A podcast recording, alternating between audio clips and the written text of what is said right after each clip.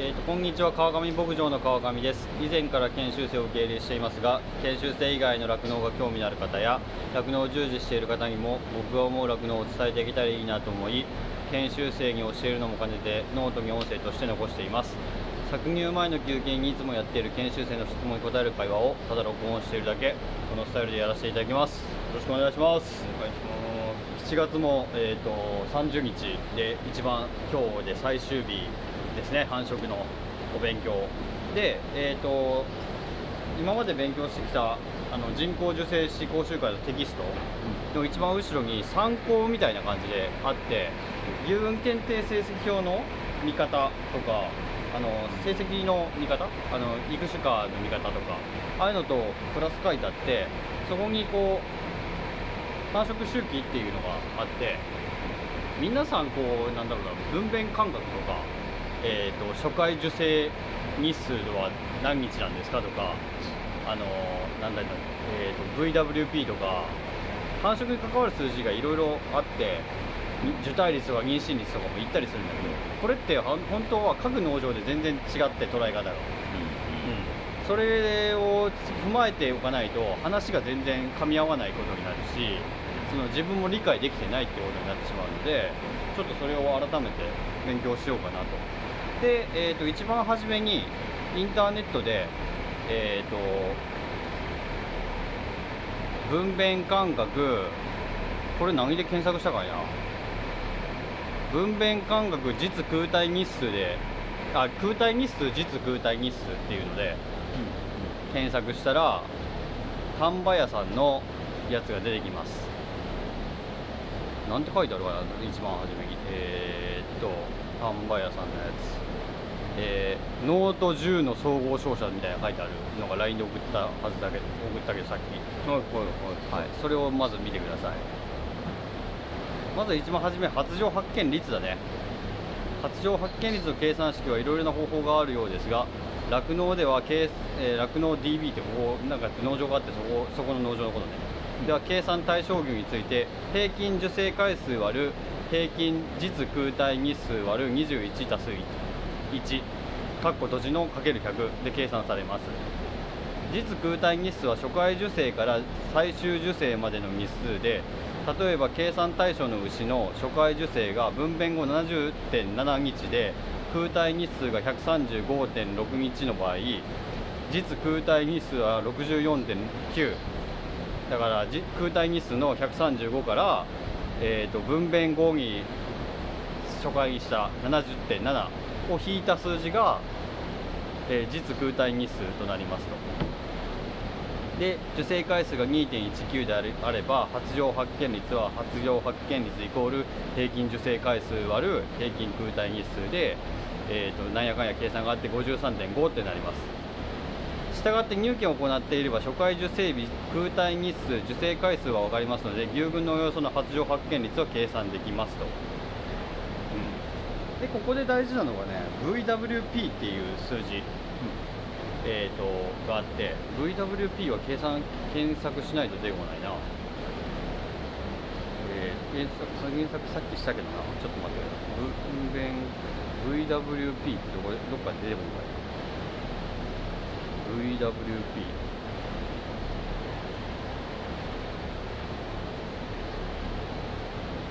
VWP とはって書いてあるから、妊娠率のやつだっけ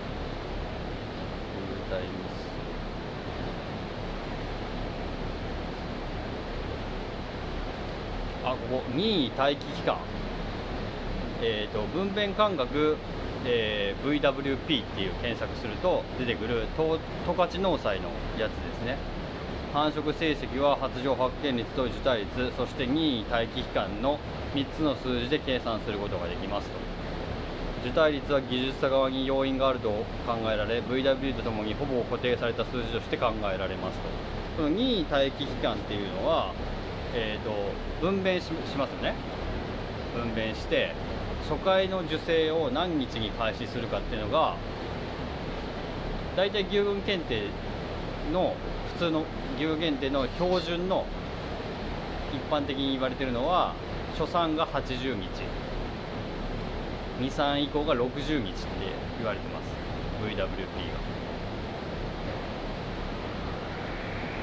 だから発情がその間に起こっても種付けしませんよっていう期間ですね。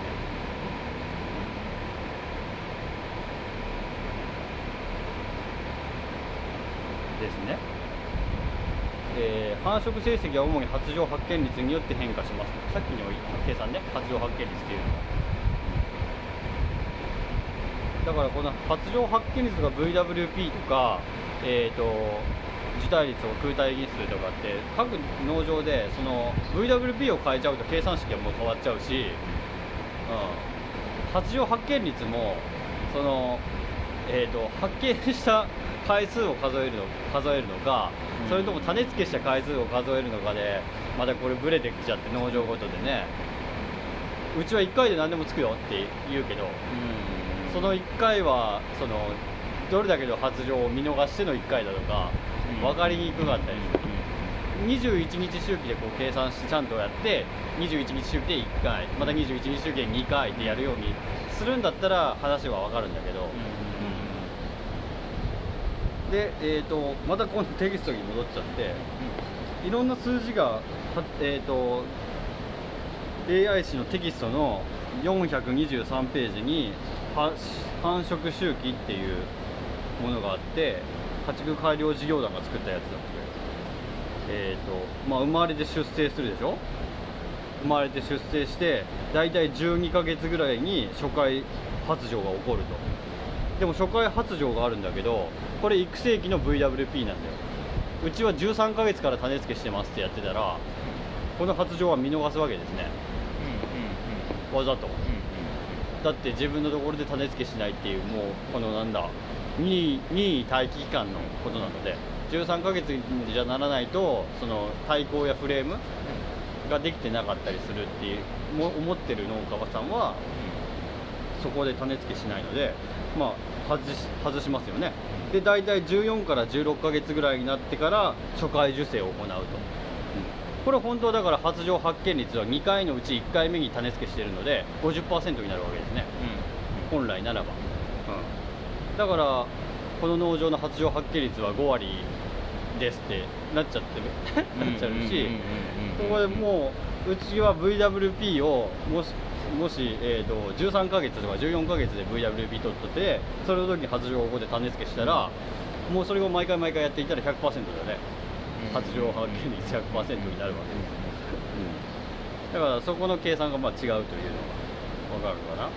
で初回受精をやって21目日目経ったら次の発情が来る。これが、えー、と発情受精って書いてあるけどだから2回目の種付けねになる。まあどこでたあの妊娠するか分かんないけど。で早期受胎確認って言ってうちで言うと 1, 1ヶ月30日とかで先生にエコーで見てもらうと、うんうんそれが紹介、えー早期受胎確認っていう言葉になります。でここで確認をしてここから、えー、と280日。ホルスタインは280日 F1 や和牛は285日分娩間あの妊娠期間。と言われているのでだから F1 をつけるかホルをつけるかで分娩間隔って5日変わるわけですね。皆さんの基準の中で。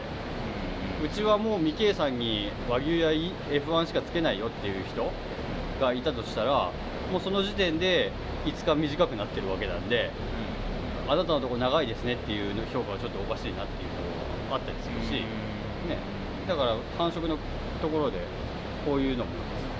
変わってきます、うん。で、えー、と分娩前60日60日前が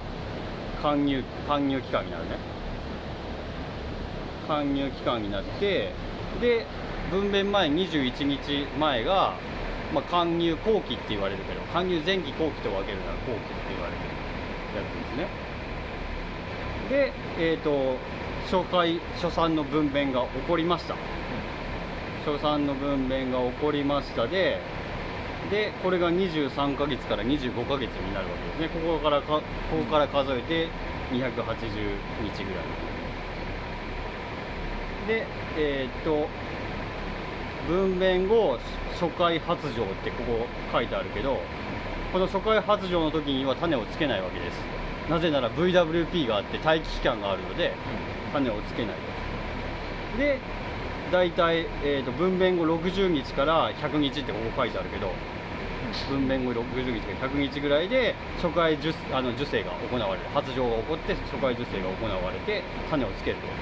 まあ、これもさっきと言ってきたように発情発見率が5割になるわけだ。5になるわけで、うん、50%になるわけですねで種をつけて分娩あの早期受胎確認を行ってでまた貫入に入って分娩を行うと。で初回分娩から次の分娩まで終わるね。初回分娩から分娩をやるまでが分娩間隔がこのこのグラフの場合だと380日から385日になりますよって書いてってで初回の種付けの場所が決まって種付けして受胎した確認したところが決まると搬入日が搬入日とか分娩日が決まってきて搬入日と分娩日が決まると搾乳日数っていう日数が決まるわけですね、うん、でうちみたいに搬入期を30日にしてるところだとこれがまた30日減っちゃうってので全然お話話し合いにならない。うちは60日やってます。30日やってます。45日やってます。の時点でもうね話が変わってくるわけ。うん、だけど牛群検定に入っているとその数字がまたあの統一されるので305日計算って言ってこの、えーと、分娩間隔の、えー、300、えーと、分娩間隔じゃない妊娠期間だ妊娠期間の牛の妊娠期間の280日に貫入日数の60日を足してえー、っとえ280日340日か。違う違う365日だ。1, 1年一産にするから365日、うん、1年の365日から勧入期間をえ引いた305日が一般的な一入期の計算方法に使われる数字ですね。305日計算で日本では言われるやつです。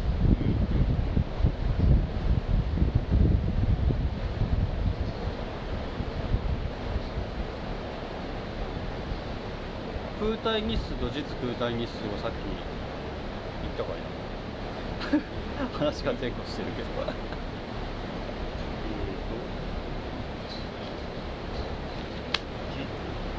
空体日数100日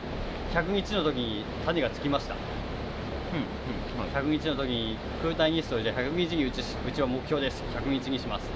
って言って100日の時の種付きに1回でつきました。だけど、えーと、実空体日数は、えーと、VWP をじゃあこのうちは初産に80日取ってますと、そしたら80日から100日の時100日までについてるので実空体日数は20日になるわけですね、うん、VWP の最後の日から何日やって受胎したかが実空体日数になるわけですね。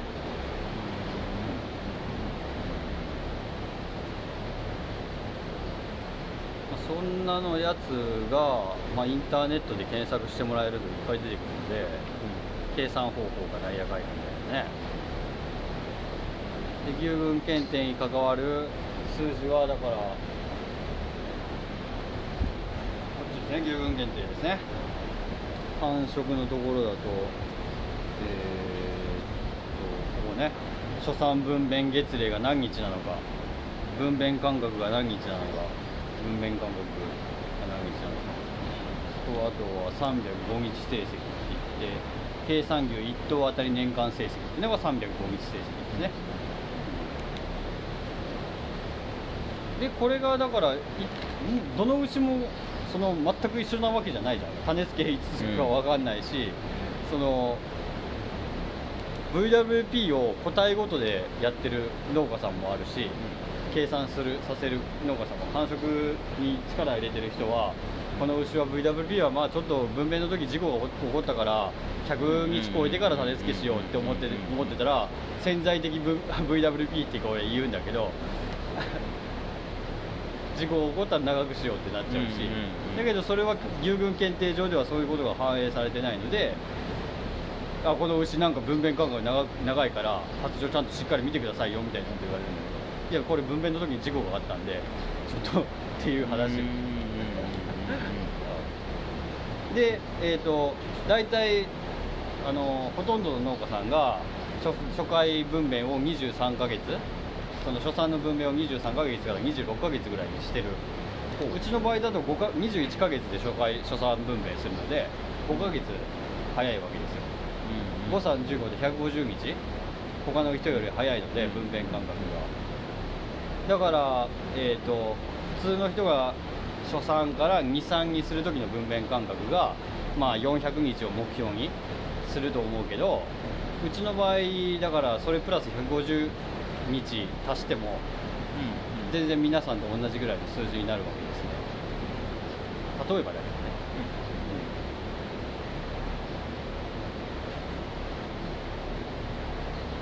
うちの初産の分娩間隔が今400 443って書いてあって443すげえ長えじゃんって思われるんだけど育成のところで21ヶ月で分娩してるので、ね、21ヶ月ぐらいにうんうんほとんど初ここね初初産分娩月齢予測のところとかうん。見てもらったら分かる、そういう見方ができますでこの分娩間隔牛群検定の分娩間隔は305日計算が出出る出た牛。1回目の検定と2回目の検定があって予測の305日計算が出る牛と305日ちゃんと,、えー、と10回だったっけ？検定何回だったかな、えー計算方法があってそのうん。何回か計ややった計やった検定が行われたら305日計算が確定するっていうことがあってだからまだ、えー初産でずっと400日ぐらい絞ってる牛、種がつかずにずっと絞ってる牛でもちゃんと305日分分娩すれば305日があ分娩って分娩から分娩すればうん。305日計算がしっかり出る、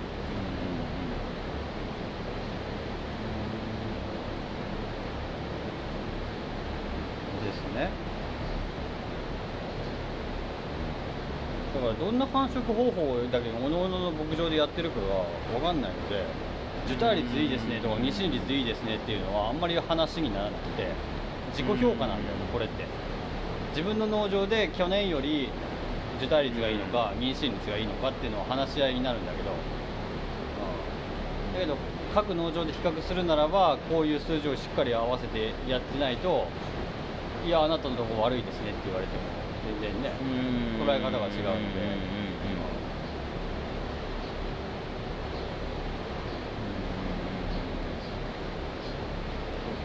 そうそう個体入力が多いところなんで、分娩間隔ちょっと伸びてもね経営的には問題ない。だけど記入持続性がない牧場だったら分娩間隔を長くすれば長くするほど乳量が落ち込んでくるのでこう、えー、と高い乳量のとこと低い乳量のところの差が大きくなってしまって管理がしにくくなるね。金融曲線金融曲線ねこの金融曲線が上下したりして買いにくくなるのでどこで自分の最適な分娩間隔をしてしたら経営がうまく回るかっていうのは意識してやらなきゃダメなところですね。じ家畜改良事業団の目標は380日から400日とか420日とかまでの目標っていうんだけどそれは目標なだけであってその自分のところの最適な分娩間隔とはまた違うのでこれはあんまりその本当に固定概念として酪農で牛群検定で牛は1年一産だって言われるんだけどうん。それはまた各各農場で全然違うので状況で気をつけてほしいなと。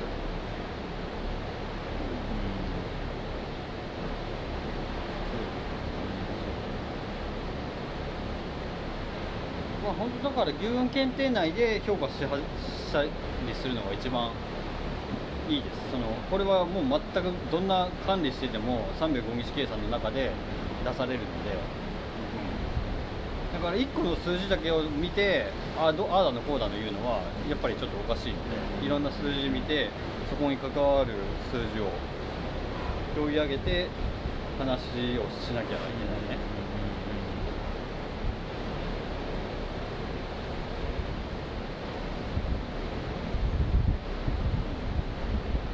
そんな感じでしょうか。一番繁殖の管理の中で一番大事だと思うとこです私が。うん。よくタイムラインとかああいうので見てわーわー言うてますが僕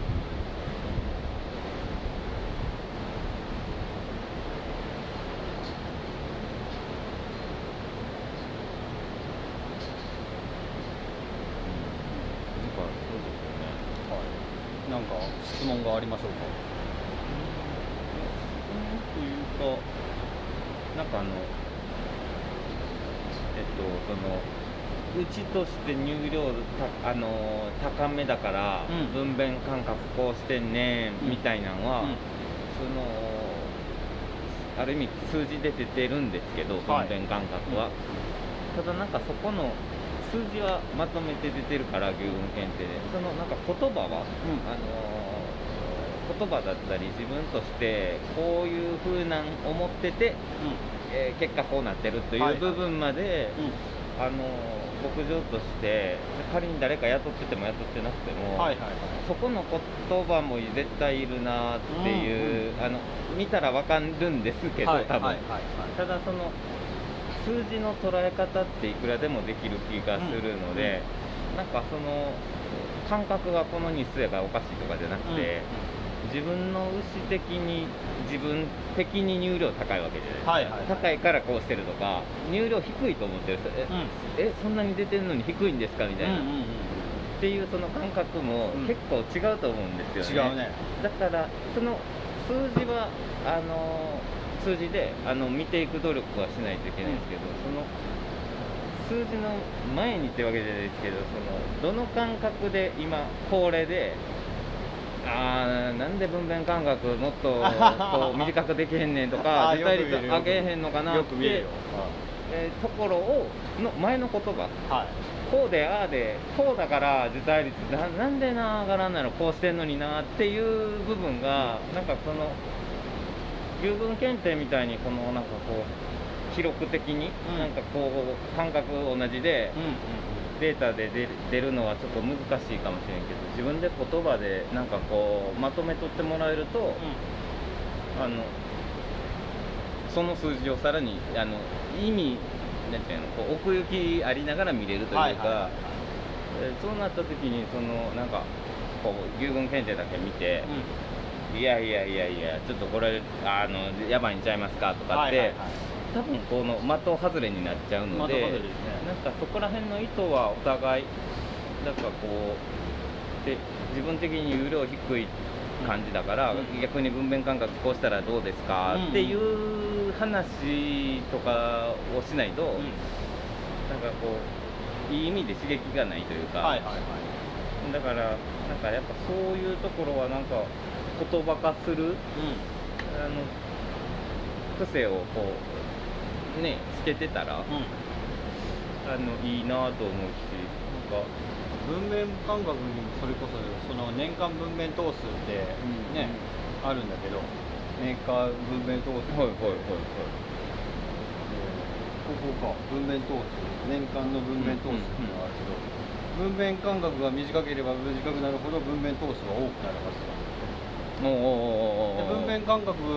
がその分娩頭数が多くなればなるほどうん。産出の格子数が増えるから、その売り上げ自体も上がる入量はうんうんうん少なかったとしても。だけど1件あたり入量って一番初め見られがちだようんうんね,、何キロ出てるって言われがちなんだけど、うん。うん。どういう経営戦略なのかっていうとなんかだからこう数字やっぱ数字から追ってしまうのはすごい大事な部分もあるんですけど、その国語的というか感覚的に牛を捉えて、上で数字の話をしないと、その数字のゴール地点って、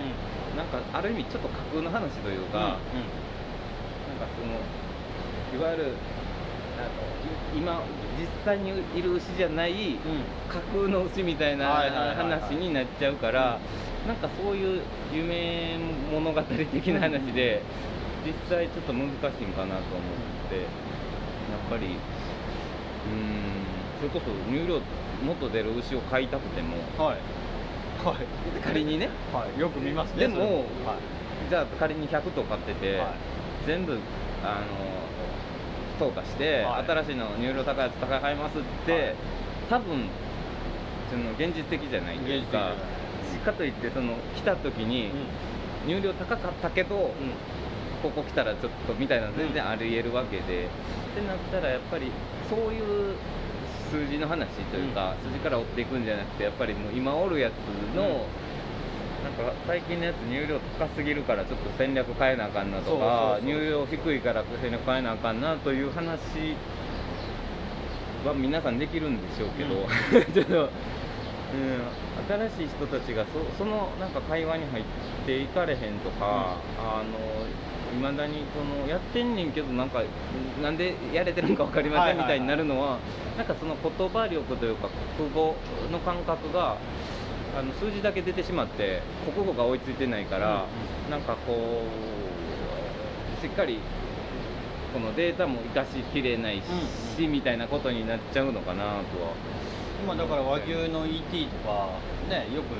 やっぱ副産物収入をやったら和牛の ET するじゃん。ET しようと思ったら、まあ、自然発情で ET する、まあ、農家さんもいるけどうちみたいに採卵に合わせて同期化さする農家さんがいる本当の発情日が21日周期で来るはずだったのを、ホルモン処理処置で、うんその発情を合わせるために30日とかでやらなきゃいけないから、分分娩間隔とかその発情発見率の計算上だと発情があるところを伸ばしてるから発情発見率の低下につながる、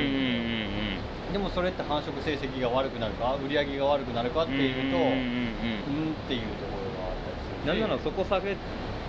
れる下げ別に下がったとしてもみたいな話になるでしょうし逆にそれをこう何の感覚戦略もなくうん。減っても意味はないけどなんかそうそうそこそこら辺はなんかあのいい悪いじゃないんですけどあのほ本人というか、うん。その牧場の今やろうとしてることに対して合ってるかどうか、うんうん。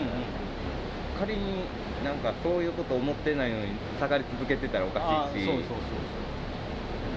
なんかそこら辺はなんかこううーんなんかこう言葉というか、うん。あのでそれに伴った動きを、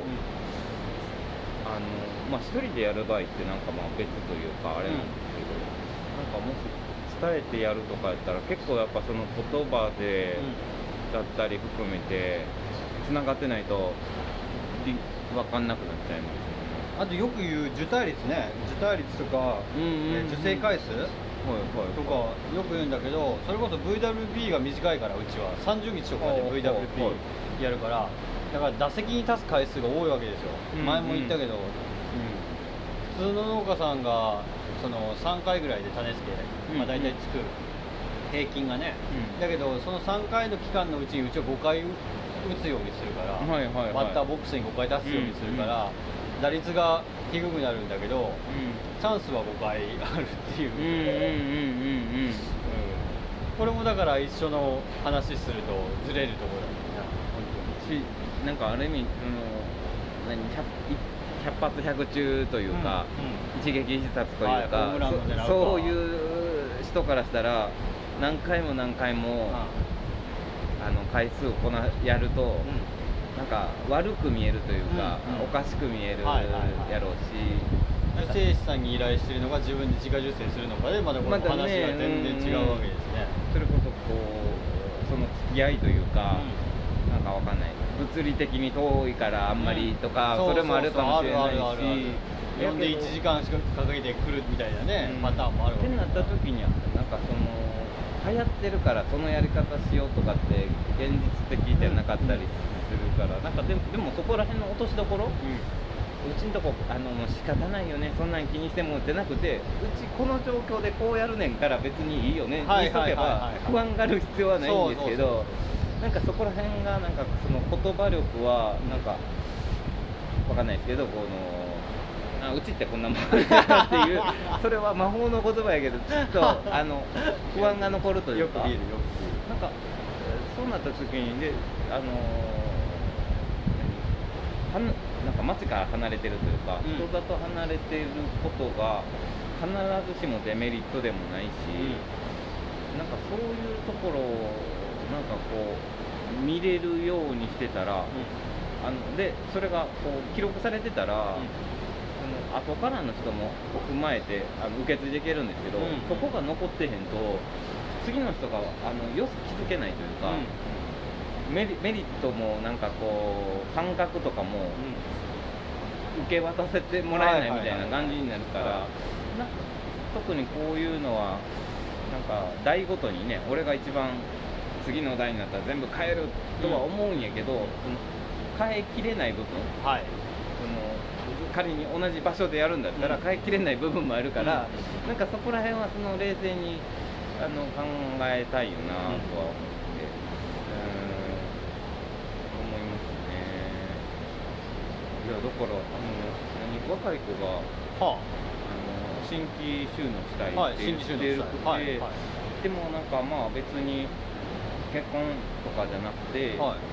一人でってわけじゃないけど、はい。できるだけ自分でやろうと思ってはいるみたいなはいはいやつで、でそのまあ言ったら餌もなんかままあ言ったら全部ですよね、はあ。買ってくるというよりはあも自分でやりたいって言っはいはいはい。た時に、まあ別にその人の批判とかじゃなくて自分からしたら、この何分娩とか繁殖の管理ですら、うん。それだけややったとしても、うん。結構厳しい気するから。一人で全部やるってやっぱり何かはあのこぼれちゃうというか。はいはいはい。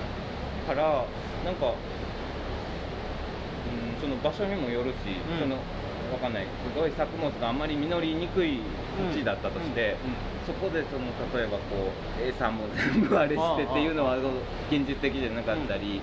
なんかそういう部分も含めてなんか僕はこう繁殖管理とか聞けば聞くほど、繁殖管理も一人でできねん完璧を求めてるわけじゃないですけど一人でやるの厳しいよなって思っちゃうんですよね。はいはいはいはうーんそう何あのそういうの考えんでいいから牛の世話だけしとってくれっていうのも大変やしいああ仮にね。関関係するしね。だって結局まあしどうせね。結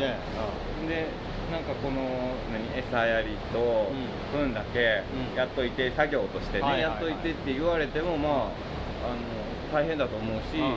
繁殖管理だけ中心でやってって言われても大変やし、あでそれやりながらあれしてこれもして、うん。それもしていこうっていうのは、なんかすげえすげえ大変というか あの空中分解せえへんかなって思っちゃうんです僕は。どっちかというと、うん、なんかこう、そうなった時に、あの特にあの自分の気持ちもですけど、あ牧場ってその、なんとなくダーツ投げて、は刺さったところに牧場立ててるみたいなことはできないので、うん。でだから余計になんかこの置かれた場所である意味、最適解とまではいかないんですけど、うんうん。でもある程度この、あの選択肢としてないパターン。っていうのもすごいあると思うから、うーん、なんかここれ言うとちょっと違うかもしれんけど、なんかあんまり自分的には理想を抱いて、うん。あの理想があって、これを、あそあのーはいはい。現実に動かすより、はい。あの現物見てから、どういうのにしようかなっていう。のにうんせざるを得ないんじゃないかなとははいやっぱ思ってしまうので、そのそうだよ。だから受精子さえいなかったらそれこそ種付けできないですよ。でこのあの自分の物理的なことって正直後回しでいいと思ってて、はいはい。で若い子がその一人でやりたくても、うん。あの結婚してねあの奥さんととか、ね、旦那さんとやるとかっていうのも別にいいしあのもっと違う感じでうん。やったとしても、そこはいいんですけどなんかその身内の話より身内外の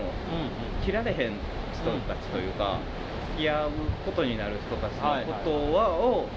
計算しとかないと絶対狂ってくるというか、はいはいはいなるなる。えなんで餌餌なんか 1, ヶ月にまとめてボンって持ってこられても困ると、はい。置く場所もないし、は1週間に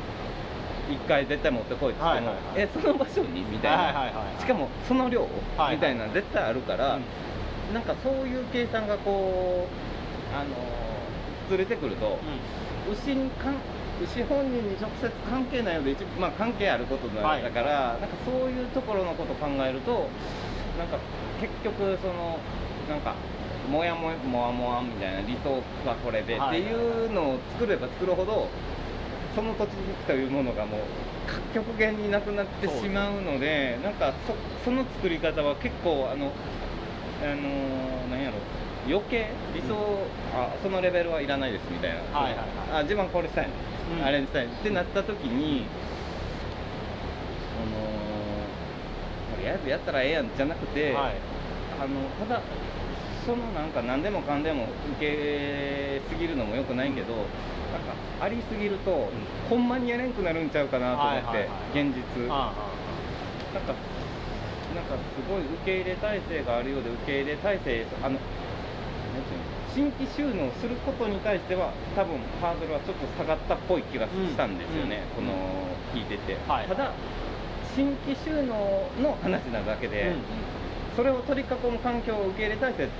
整ってるかって言ったら、それの話はしてないという、そのすごい難しい話かもしれないですけどね。で全員じゃないとは思うけど、それこそそのお隣の農家さんとかはい。ね、はい。つながりとかっていうのとか、そこの関係性っていうのは別にその何でもかんでもアップデートされていってるわけじゃなかったりもするから、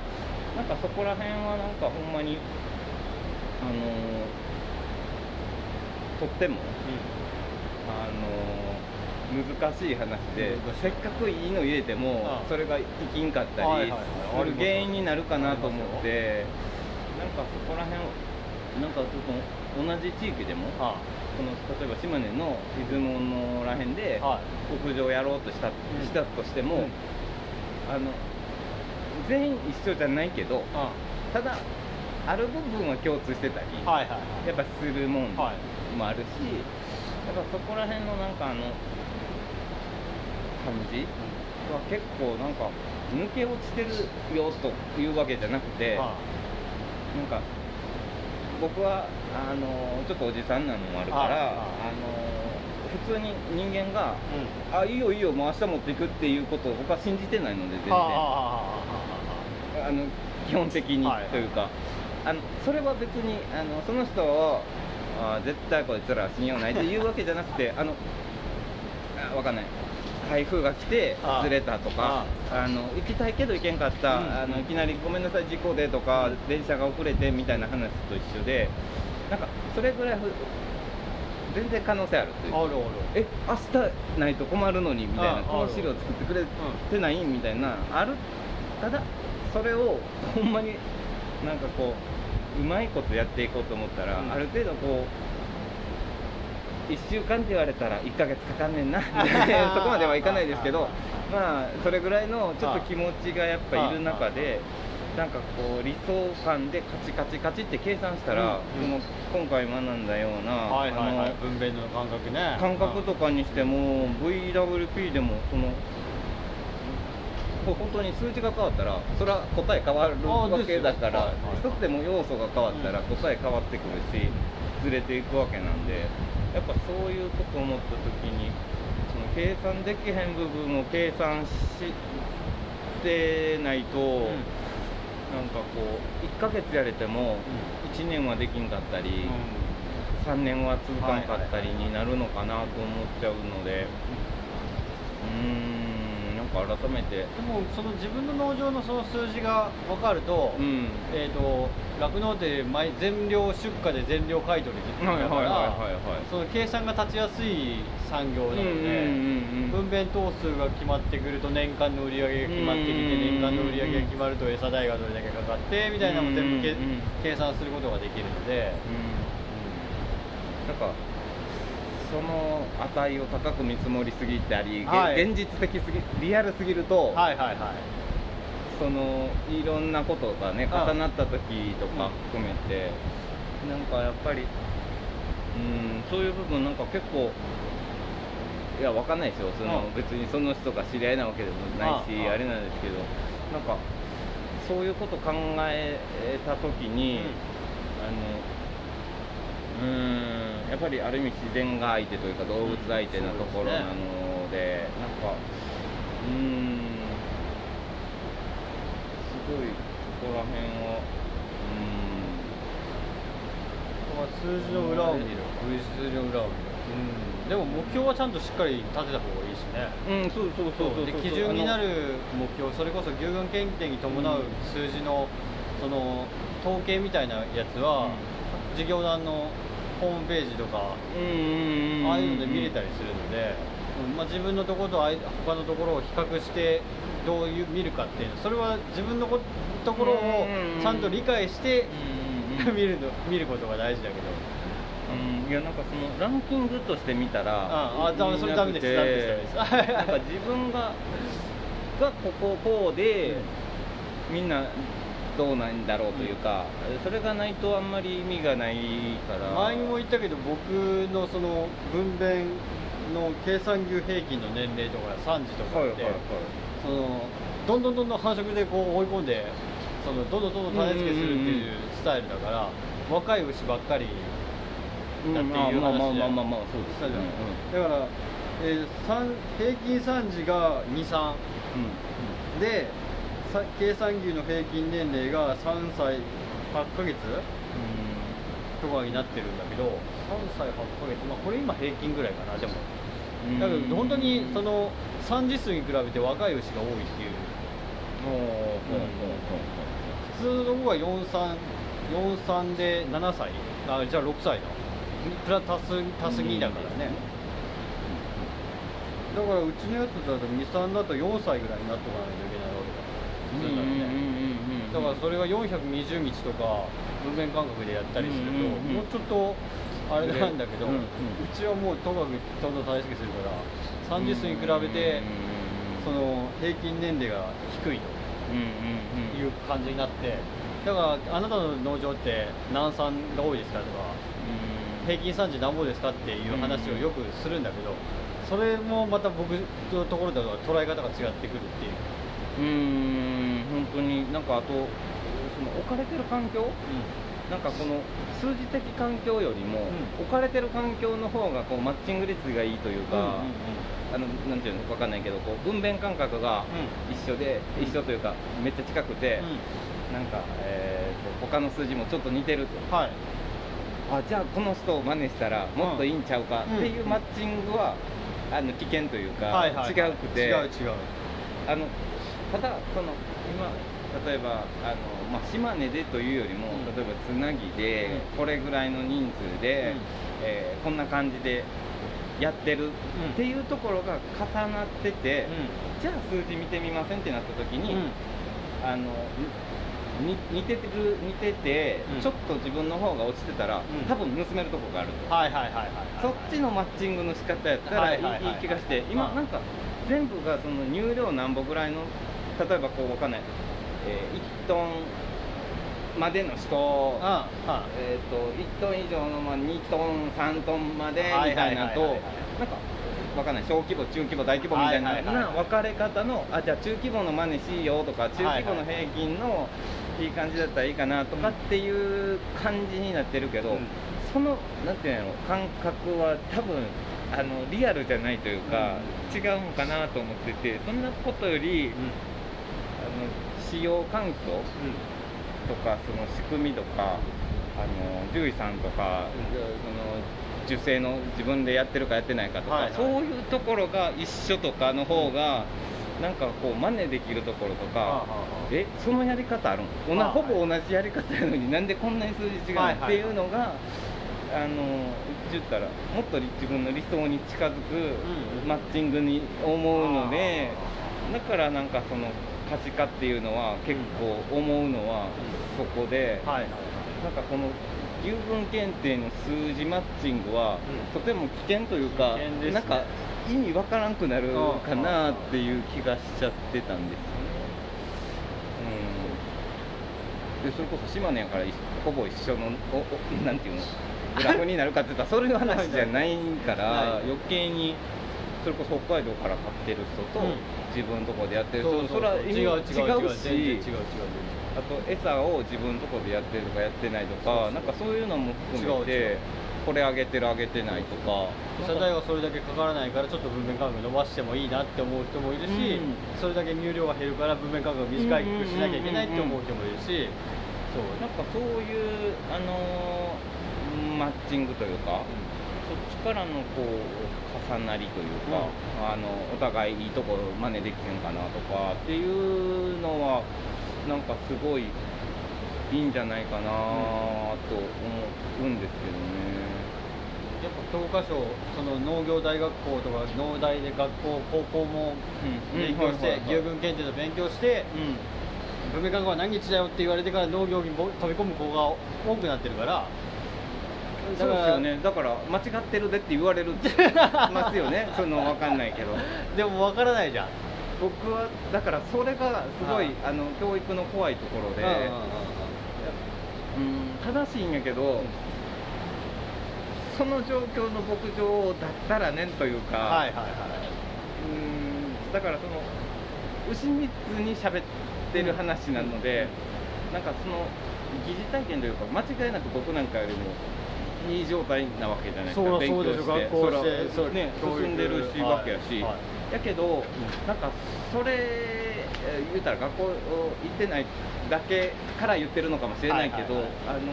なんか逆に実際の牛の状態見てやっちゃべってるわけじゃないから、うんっていう前提をもう抜けちゃってるからなんかわかんない。ちっちゃめの、あのちょっとボロボロっちい感じのところではい。やってる牧場の例えば牛運検定見た時に、はい。ああこれじゃダメ。みたいなことになっちゃうとあの違うんちゃうかな違う違う違う。と思うんですよね。違う違う違う。でその見方は絶対的にってわけじゃないですけど教えてもらってないと思うので、やっぱりそういうのを思うとなんかあのそこも踏まえて多分学んだエリートさんたちが多分バーッと行かれてるとは思うんですけど、でもなんか実際そういうところっていうのがあの結構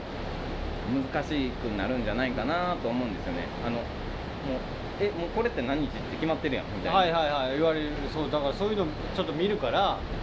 それからそれは危険だよというのをちょっと伝えたくてであとそれこそまあ僕みみたいにその学んでないからこそ書いてること通りにまずはしなというか、うんうん。感覚もあそれはまあ正しいとは思うんですけどただなんかそうなっちゃうとあの彼教科書でいうその牧場の前提条件に持っていかなあかんから、うん。できるかいっていうその,、うんうんそのここのある意味土地で200頭かいけるかな みたいな話ってする必要あるんかなみたいな。でもそうしないと実際にはあの話にならないというかおかしくなっちゃってやっぱりそこら辺もなんかこううん。いやそれこそ100頭で考えてるけど、はい。これを数字を落としたら100頭じゃなくて50頭にしたらええだけやんはいっていう話をするんやったら、はあの仮に10頭であったとしても回るという計算になっている、はいはいはい。なりますよって。380日ですからね。そうそう。で分娩からで380それの話したら別に5頭でも2頭でも経営が回る 回るっていう計算なんですよっていうことになってそれは違うやん。それは難しいやん。そうそうそうそうでもブーゲメンカーがみんな380日やでよみんな。うん。100頭だろうが1頭で2頭だろうが ブーゲメンカーが380日どこまでどうしないと前提条件が崩れるかなっていうところも やっぱり本当は学んでると思うんですけど、うん。やっぱりそういう部分とかを考えた時になんかなんか学校出てないからできないかなっていう話でもないなとも思うし、あのただその学校出てないってわけじゃないですけどその知識の入れ方、はいこれは何日ですよって入っちゃうと、そのもうあとは個人に委ねられてるというか あの調べるとかだってテストにか。テストに出るんだもん。分娩間隔はおおよそ目標値は何日から何で俺が日ですか5って書いたら罰なんですよなんだろうなんだろうなんだろうあアホなんだろうはいこっちアホってなるわけでも僕はそうじゃないよという。うんうんうんうん。5でもいいんだよやりたいやりたいというか。こことこことこことここがちゃんとやってたら5でもいいんですよ。うん。優しく伝えようかなと思ってます。うん。いやなんかそそこら辺が分かった上でその数字の話したら多分あのとかあの聞き方もねもしかしたら変わっていくというか、考え方も。うん。なんかそのなんかたかもしれないですけど有分検定見た時に、はい。もうなんかこの数字にしてくださいねっていう表に見えると。はいはいはいはい。その議論の余地ないです。この数字持っていってください感のある表だなというのはやっぱそこでやったらもうこれ書いといてっていう気になったっていう話が言ってたと思うんですけどやっぱそういう感じな部分もあるけどそうじゃない部分というか、うん。うん。なんかそこら辺はなんかこうあの変な反乱というか若い子のそのうん。今のやり方おかしい。とりあえずおかしい。とりあえずみたいなんじゃなくて なんかそのほんまにいい意味で変わっていくためにうん。うんなんかこうそこの概念だったりうん。あの別に動かしていいけど動かさみんながなんとなく掃除しなかった場所みたいなのは掃除していいんですけど、うん。触れたら壊れるからみんなそうあの触ってなかった部分もあると思うので、なんかそこら辺のバランス、うん、なんかこうむちゃくちゃなこと言うようなみたいな。なんああ。かそういう部分だけちょっとこう修正したら、はい。なんか全然あのお互いえーそんなやり方あったんや、うん。めっちゃええやん。うあの全部プラスなるやんみたいな思うかもしれへんし、なんか若い子もね、あの長年やってはる人ももうちょっといい感じになるけど今ってなんか「あ若いやつあかんわもうアホや。何言うとんねん」みたいな。んで向こうも「古いやり方して効率悪いしだるいわ。やめよう」ってなる そのねマイナスな。部分があの結果わかんない業界内で大大きい塊にそういうふうには見えちゃうので、どんなやり方してもその絶対そういうことはあ起こり得るとは思うんですけど、ただ実際今大きいのかなっていうその動き、だからやっぱりそういうなんか特に数字の見方の差はすごいでかいかなと思ったんですよね。でも繁殖は本当にその酪農経営におけて本当に繁殖が命なのでうん繁殖しないと何も始まらないので、まあ、一番重要なところでそこをちょっと今月は抑えてみましたよという話です。はいじゃあ今日はこんなもんで終わります。先にします、ありがとうございました。はい。えー、と時間になったので今日はここまでです。この配信良かったよーって方はサポートそれとおすすめよろしくお願いします。質問などはコメントや DM その他にも Twitter や各 SNS 質問箱もありますのでそちらでお願いします。あとこんなことが知りたいとかやってほしいなんてことがあれば募集しています。酪農家の本業に支障が出ない程度に継続して頑張っていければなと思っています。じゃあではこれから作業をします。ありがとうございました。